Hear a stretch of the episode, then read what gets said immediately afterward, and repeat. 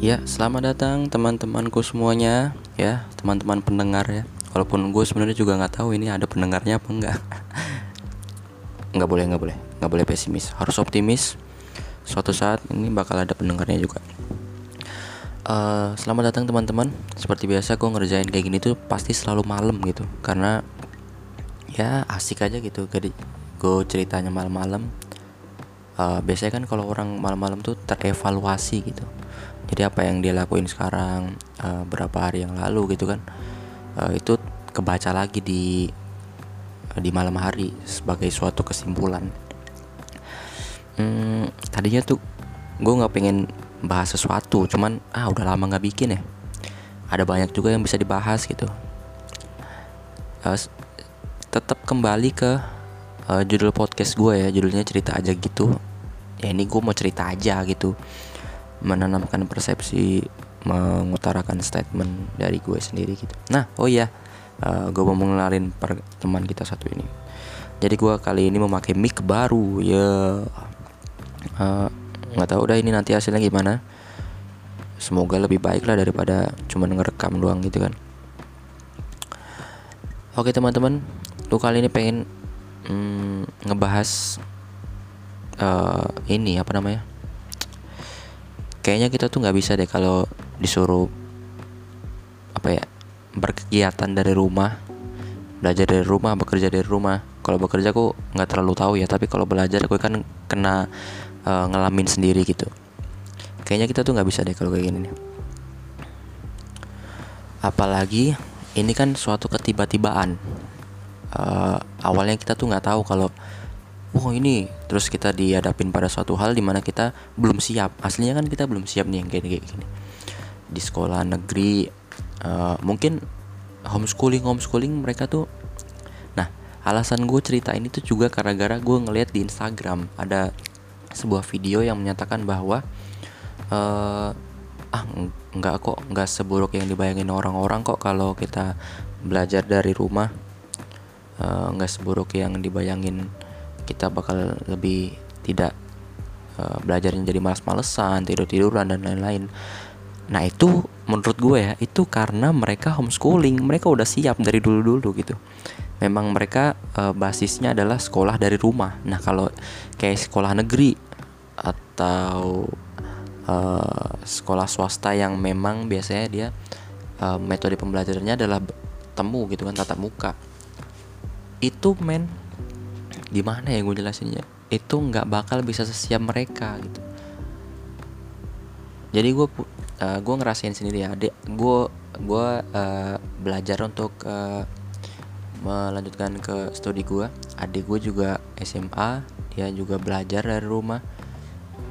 Itu tuh sama menurut gue membuat pelajar-pelajar Indonesia sekarang menjadi lebih tidak pintar gitu. Nggak tahu ini agak berlebihan atau gimana tapi gue ngerasanya sih gitu. Jadi udahlah kita dari di sekolah aja agak susah kan nerima apalagi dari rumah. Ada apalagi kayak kita punya gangguan-gangguan kayak TV, YouTube, internet, HP dan lain-lain. Ah itu ganggu banget sih. Uh, eh, gue berharapnya sih ini bisa cepat selesai ya tapi diharapkan cepat selesai bukan karena dipaksa tapi karena memang udah selesai. Nah yang ngerinya adalah sekarang ini udah mulai ngepaksa untuk selesai gitu. Gue nemu uh, ini baru apa namanya? Kosakata baru. Namanya herd immunity. Gue malah baru tahu nih lihat di, uh, di twitter gitu kan. Apa tuh artinya? Gini gini cari aja di google. Nah gue cari tuh herd immunity uh, herd immunity by the way herd immunity itu adalah uh, kondisi di mana uh, ya udahlah lu hidup bersama uh, virus ya which is ini adalah corona ya. Ya udahlah lu hidup bersama virus ini dan biarkan tubuh lu membuat antibody itu tersendiri gitu. Kalau nggak salah gue pernah dengar ini kayak flu deh. Flu kan nggak ada obatnya ya kayaknya. Kayak yang kita minum minum sekarang itu untuk meredakan. Kau ngerti gimana mekanismenya? Apakah selama ini kita flu itu tidak sembuh tapi cuman terpendam doang. Gue nggak ngerti itu mekanisme gimana tapi kayaknya kata orang-orang tuh flu kayak gitu dan sekarang uh, corona juga mau dibikin kayak gitu. Entah kabar baik atau kabar buruk ya cuman bagi orang-orang yang segera ingin uh, terbebas dari di rumah aja ini kayak ini suatu kabar baik. Ah gue ulangin sebagai orang yang sudah bosan di rumah aja dan mereka uh, berusia yang usia di mana mereka tidak beresiko tinggi dalam kematian corona ini gue pikir itu adalah suatu hal yang baik positif gitu walaupun punya risiko yang cukup tinggi ya masa kali ya kali kayak kayak lu disuruh nantang maut gitu ibarat ini kan walaupun kita nggak tahu ini, ini tuh bisa dibilang sebagai suatu maut atau enggak. Uh, yang menarik adalah gue tuh takut kalau gue udah uh, masuk di universitas ya nggak ada ospek nggak ada itu wah nggak asik tau. Itu tuh justru malah sesuatu hal yang kita nanti nantikan loh sebenarnya. Kalau nggak ada ya mm, ya kali masa kita kuliah ngalir aja gitu nggak ada sesuatu yang kita banggakan. Ini agak lebih subjektif ya tapi ya itu yang gue rasain nggak tau lah. Aduh baru 6 menit. Gue udah bingung mau bahas apa. Mungkin itu aja dulu ya.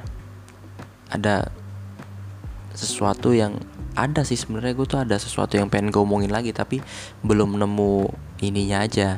Gue belum literasi lebih banyak jadi kalau gue ngomong sembarangan entar jadi nggak bener lebih baik kan subjektivitas gue kan ditingkatkan lebih menjadi rasional lagi setelah gue lebih ngebaca nih situasi kayak gini. Ya udah segitu aja teman-teman dari gue. Uh, terima kasih dan Wassalamualaikum